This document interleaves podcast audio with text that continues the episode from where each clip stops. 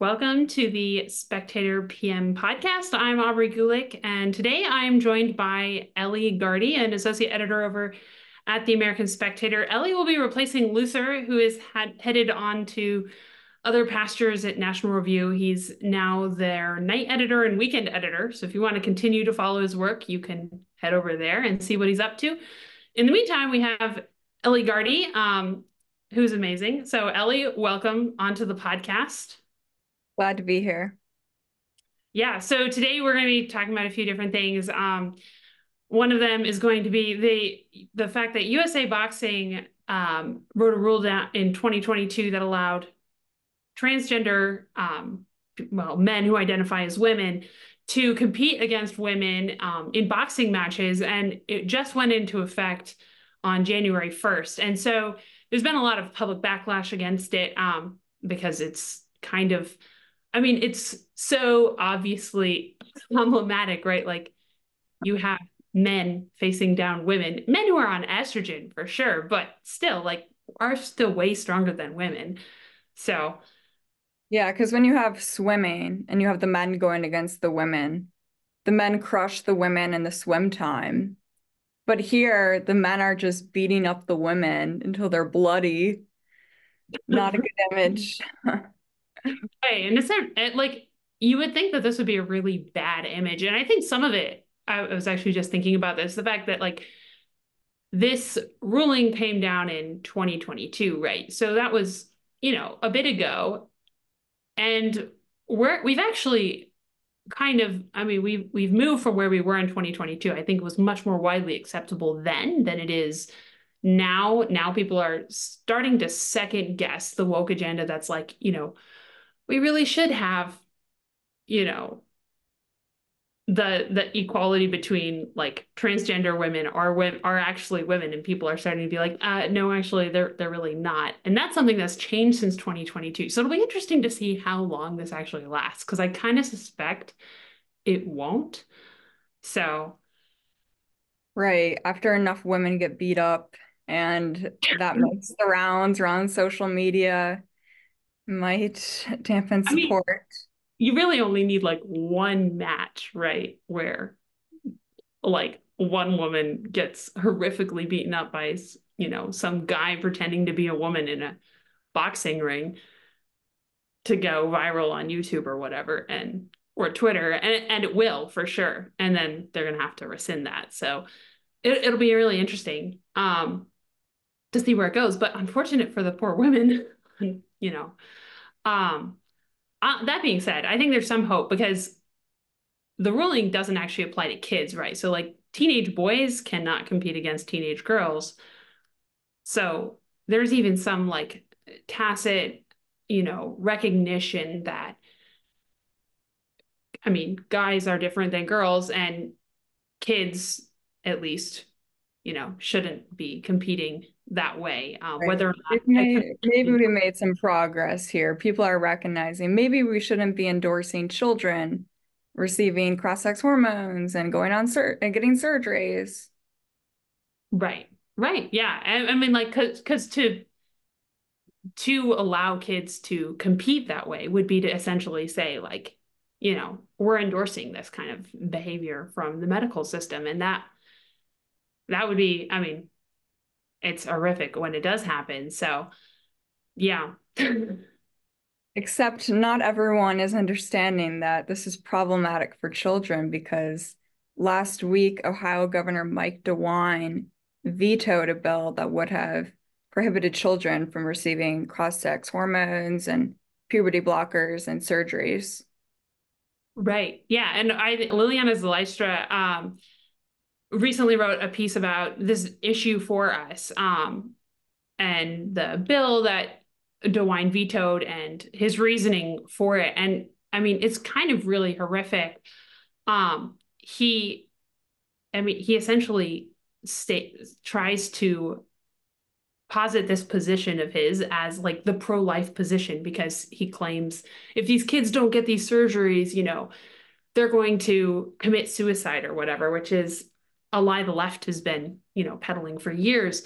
So it's, you know, it's horribly problematic um, as far as Ohio is concerned. Although that being said, I think the legislature in Ohio is planning on vetoing it. It definitely passed by wide, wide enough margins that I think they can um, potentially do so. So it'll be interesting to see where that goes. Um, yeah. Right. It's just unbelievable how behind the times he is as a Republican governor to not recognize how harmful this is for kids.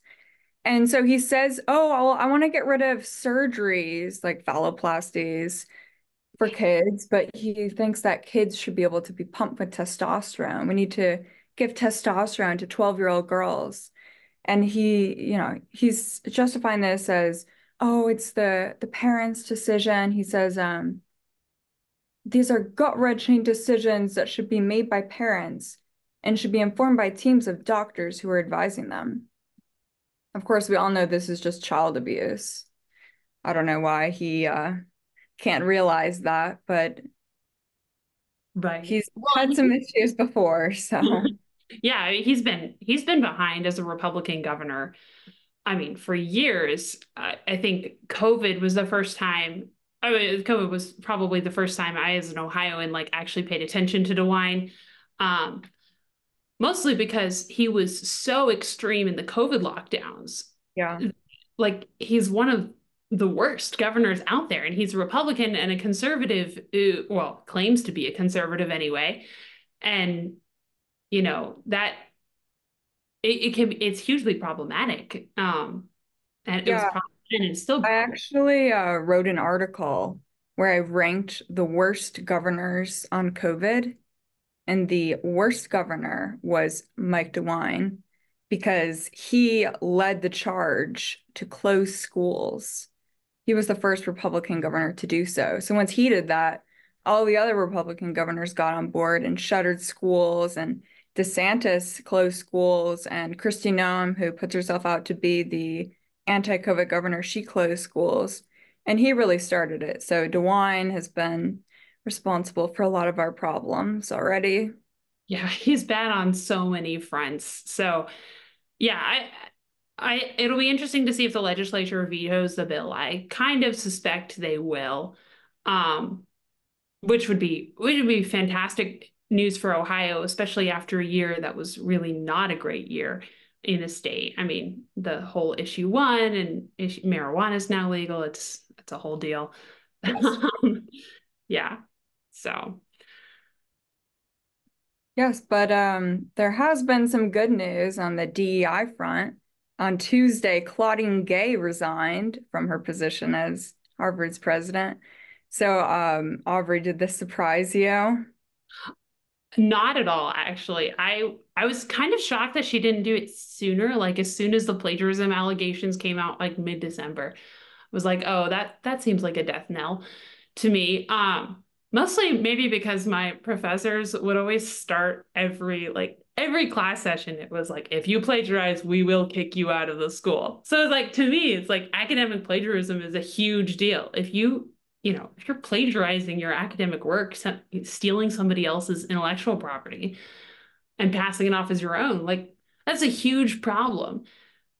I mean, whether or not, I mean, like she had way more issues than just plagiarism, obviously, but like, yeah, she, I, I, I was kind of surprised it didn't happen a bit sooner. Um, I think hey, some Oh, go it ahead. It wasn't just one example of plagiarism. This was dozens. And every few days, there were more examples that came out.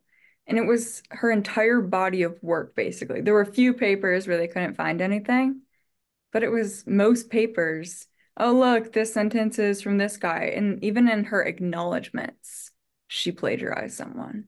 She couldn't thank people without taking other people's work. So it's just absolutely embarrassing for Harvard, which puts itself out to be the premier academic institution of the world. Right. Yeah. And yeah, it, you would think that they would have been a lot more careful about who they picked for president. I mean, like, it's not, it can't be that hard to check for plagiarism. I mean, there are a million AI features out there. You just plug it into the internet and you're like, is this sentence somewhere else? Ah, yes, it is. Okay. yeah, but they didn't care about her academic work. That wasn't a factor because all that mattered for her was that she was this huge DEI woke person who led Harvard's DEI charge after the death of George Floyd. Right. Right. And well, and, and there's more to the story than just like like the plagiarism. Like you've done quite a bit of reporting on this. So yeah, like th there's a there's much more context to it. Um, would you mind filling us in a little bit like what led up to this resignation, even before like the plagiarism accusations? Right. So Claudine Gay only had a tenure of about six months. So she came in, and then in October, Hamas attacked Israeli civilians. And the very next day, this coalition of crazy uh, Palestinian liberation people at Harvard put out this statement blaming Israel for the terrorist attacks. And Claudine Gay was very slow to denounce that. She was slow to voice support for Israel. And so a lot of donors were very upset about this, and there was a big backlash. And so then she came out and did the whole apology and voiced strong support for Israel, but still was kind of saying, "Oh well, you know, you they have this justification for saying what they're saying," and and then uh, all the uh, pro-Palestine people were going around campus with anti-Semitic chants and disrupting classes, and she wasn't really reacting. So that was a whole problem that caused a lot of concern. But then when she testified before Congress, she equivocated on the question of whether or not Harvard would punish students who call for genocide against the Jews. So that was pretty blatantly uh, wrong, and the whole country was a little woken up to what was going on with uh, the radical ideology on college campuses. So that really pushed her into a corner, but she has so much support from her fellow ideologues that they stood behind her, and it seemed like she was going to stay, even though um, Elizabeth Magill the president of uh, the University of Pennsylvania, was forced to resign as a result of her testimony. But Claudine Gay stayed on, and it was only the plagiarism charges that just made it too embarrassing for her to stay in office. Right. Right. Well, and I think like even the day she was she submitted her well, I guess she hasn't she hasn't technically like completed the resignation process yet, but she like announced that she was resigning right on Tuesday. And I think I was reading the Washington Free Beacon had like found I think six more examples of plagiarism. And some people think that was like that was a straw that broke the camel's back figuratively, right? Because then the letter came out. Although I kind of suspect she'd written it over break, actually. uh-huh. um, well, they probably knew more was coming, and maybe more will come, or more might have come if she hadn't resigned. Right. Yeah. No, and I, I mean, well, she she is staying on the faculty at Harvard, so it's like it, it's not like she's just leaving the institution. Um, even though uh, you would think that with like such significant plagiarism, you know, accusations, she would be Harvard would be interested in getting rid of her entirely. Um, but apparently not. They're just shifting yeah. her out of the public view. They had much. a very fishy response to the plagiarism allegations.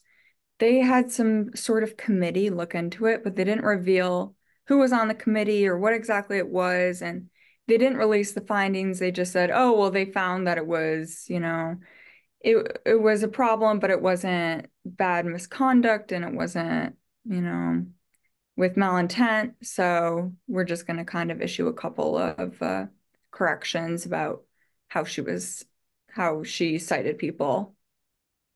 But that's not the process at Harvard. Students are held to a much higher standard. So the students were upset about how she had been treated with the plagiarism allegations. And people were saying, oh, it feels like a farce. Uh, signing Harvard's honor pledge right before I take my final exams, knowing that uh, Claudine Gay gets a pre pass. Right. Yeah, and yeah, it, it feels like you'd you need a lot more than just a few corrections. Like at this point, it's pretty clear that plagiarism for her is, you know, a routine thing. It's not like accidentally plagiarized. Um, yeah, this is 25 years of repeatedly doing right right. Um moving on from US news into more uh, international news, I guess, uh, the Vatican released a press um, statement clarifying Fiducia Supplicans, the controversial document that came out uh, last month on December 18th, I think, about um, essentially saying that uh, priests could bless homosexual couples or couples in irregular relationships. So the church doesn't recognize divorce. And so those would include couples that, you know, received a civil marriage after getting a divorce, even though they hadn't yet received an annulment. So priests could bless those couples, although the church clarified that, you know, this isn't, we're, we're not redefining marriage here. We're just, um, you know, blessing them as individuals and it's non liturgical, right? And so there's been enough backlash around the world in the United States and in Ukraine and in Africa, especially, um, where bishops have been like, okay, we're not going to do this in our diocese um, because we think that's not safe. And it leads to confusion. And well, and in some, you know, some African countries, it's not even legal, right? And so the Vatican essentially said in clarification document, like, you know, bishops have the ability to make that decision, right? Like if if that's if not a pastorally wise thing to do, then don't do it. Um, they also clarified things like, you know, the church sees a difference between a homosexual couple and a homosexual union. So blessing the individuals in the union is different than blessing and you know ratifying the union, which is not a marriage. Um, so yeah, there were a lot of interesting updates with that. Um, yeah, it's highly unusual for the Vatican to come forward with a clarification like this. Um, it's a real recognition of the amount of backlash there has been to it. So they're really acknowledging, wow, we have a lot of bishops' conferences across the world who are really voicing their discontent and they recognize they had to do something. Right, right. And I think you had a good point about this earlier if you want to get into it a bit more, but just like in the past, I think you, you were talking about the fact that Pope Francis um, has seen a lot of this kind of backlash is quintessentially an American problem, right? And in this yeah, situation, now it's coming from the bishops' conferences in Africa and in Ukraine. And so it requires a different strategy on the part of Pope Francis. Um, he's portrayed a lot of, you know, some criticisms of his papacy as being, you know, um, job by conservative Americans, but this is more um, an international backlash. Right. And, and and in some ways, as it should be, like you read through Fiducia Supplicans and there are some phrases in there and you can see people on the far left twisting them in certain ways. I mean, for instance, like the AP, the day of, you know, published an article that was, I, th- I think the headline was something like, the Vatican permits homosexual unions to be blessed, which is not at all, you know, clear in the document. Yeah, it states this is not homosexual unions. This we're blessing the people.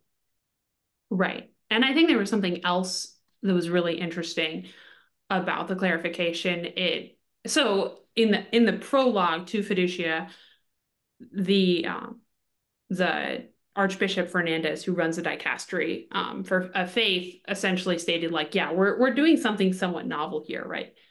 And the clarification was pointing out like the novel thing is not that you can bless people who you know are not who are in a state of sin, you know, outside of a liturgical function.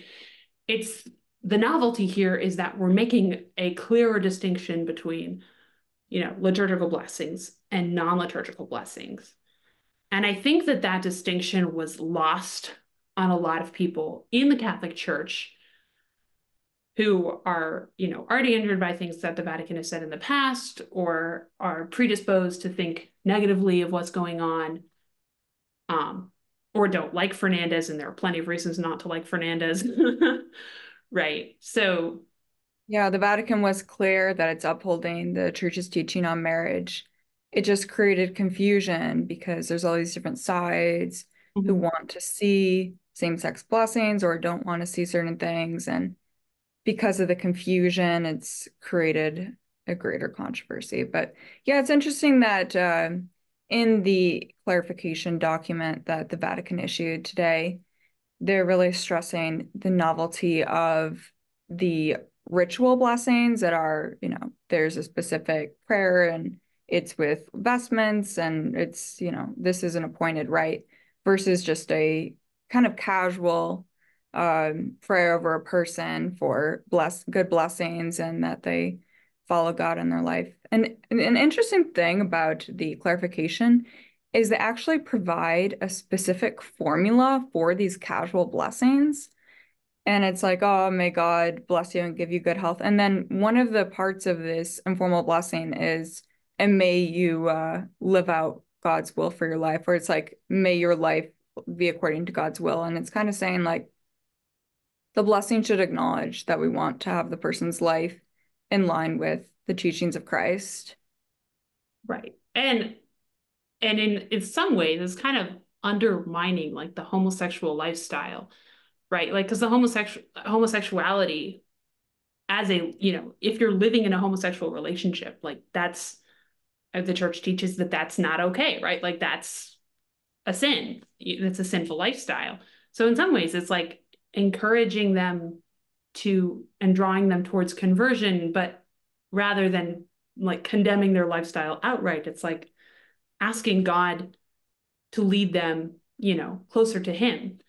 Um, which yeah, but people are taking the document and they're using it to perform what looks like a rite in a church or with vestments, and they're contradicting what the document says. And you know, people might think that the way that the document came out, you know, gave people this opportunity and created this public disaster of everyone, all the bishops voicing their discontent and all the media reporting that the church is now blessing unions.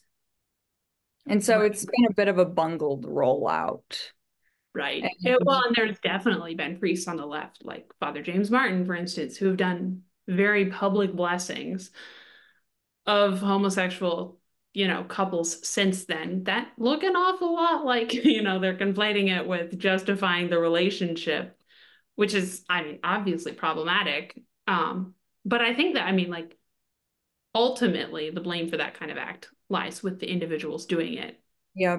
Even if Rome may have made it a little easier for them to, you know, make an excuse to do it. Yeah, but Rome will definitely have to defend itself against the accusation that it created this confusion. For sure, yeah. It will um, be interesting to see how the Vatican responds to people who go against the guidance um, by blessing same sex couples in a way that is not according to the document. Like, you know, how they proceed with people who do investments or in a sanctuary and see if they just kind of let it go and let it become a practice of the church by effect and not, you know, it's not really supposed to be happening, but it is happening or see if they crack down on it. And a big test will be what happens in Germany. So Germany said that they were going to give out handouts that gave a blessing for same-sex couples after uh, the Vatican came out with the document. And so that seems to be contrary to the document specification since it says there can't be a set prayer. It's just kind of supposed to be a formal pri- or informal private thing where you just bless people. You're not supposed to have a prayer for uh, blessings for same sex couples. Right. And like a word that they use all over the document is spontaneous. And there's not really anything spontaneous if you have a printed prayer, yeah. right, of the blessing you're administering. So, yeah, that'll be interesting to see if they crack down on that. Um, in many ways, it's an opportunity for bishops to, you know, to evangelize or to um, clarify what the church teaches among their parishioners, especially like in situations where, you know, individual priests are performing like ritualized blessings, like how a bishop responds or how, you know, the local cardinal responds or eventually the Vatican is going to be really important. It could be an opportunity to clarify, you know, this is what the church teaches. Well, it's just up to the bishops to make it, to make of that opportunity what they can or will. So. Yeah. So uh, let's discuss some of our uh, favorite articles this week from the American Spectator. So, what have you been reading, Aubrey? So, one of the pieces I've Well, I've been I've been really looking forward to watching the Boys in the Boat movie that came out over Christmas. And so Lou Aguilar um, did a review of it called The Boys in the Shaky Boat, which did not exactly encourage me to go look go to watch the movie in theaters, but um, I think I probably still will. I really, really enjoyed the novel, and Lou's um, Lou's argument is essentially that the George Clooney did not do a great job with it, that it's kind of boring, it kind of drags in places. But then he's like, well, except that this film is so is like so anti-woke in so many aspects. I mean, like it's a bunch of white boys from the West Coast who are going up against Ivy League schools, defeating them, and then eventually going to Germany where they, you know, win Olympic gold against all odds. It's like it's such an anti-Hollywood story that it's worth watching just for that, right? Like it's it, I mean, originally it's just such a great story. He just doesn't think it's well done. So anyway, it was a fascinating review to, to read. So definitely go. What have you been uh, reading? So Steven Greenhut has a piece out today on a recent Washington Post article so the Washington Post had this big expose blaming conservatives for the homelessness crisis. And Greenhut exposes for us that this is really the liberals who have caused this. Since uh, over the past two decades, they've pursued this uh, housing first policy to respond to homelessness, which basically means anyone on the street they believe should immediately be given free permanent housing. Like if you're on the street, you get a free apartment. No questions asked. We demand nothing of you. This is your apartment forever. And that's the strategy they've pursued. And it's based on, you know, radicalism and socialistic ideas. And they've deployed it across the United States and it's mo and especially in California. And San Francisco has uh, executed it quite well uh, in terms of having many people get free apartments. But um, it turns out that giving someone a free apartment just invites other people to come get free apartments. So there have been studies done that have shown that each free apartment they give away to a homeless person gets 0.1 person off the street. Mm. So you have to give away 10 free apartments to get one person off the street. So it turns out that's not very effective. But uh, Steven Greenhut breaks it down in his article today. Yeah, so definitely worth uh, checking out. Um, yeah, so that was all we have for today. Thank you for listening to Spectator PM podcast. Definitely like the podcast, subscribe. Um, we'll be back next week. Until next time. Thanks for joining us.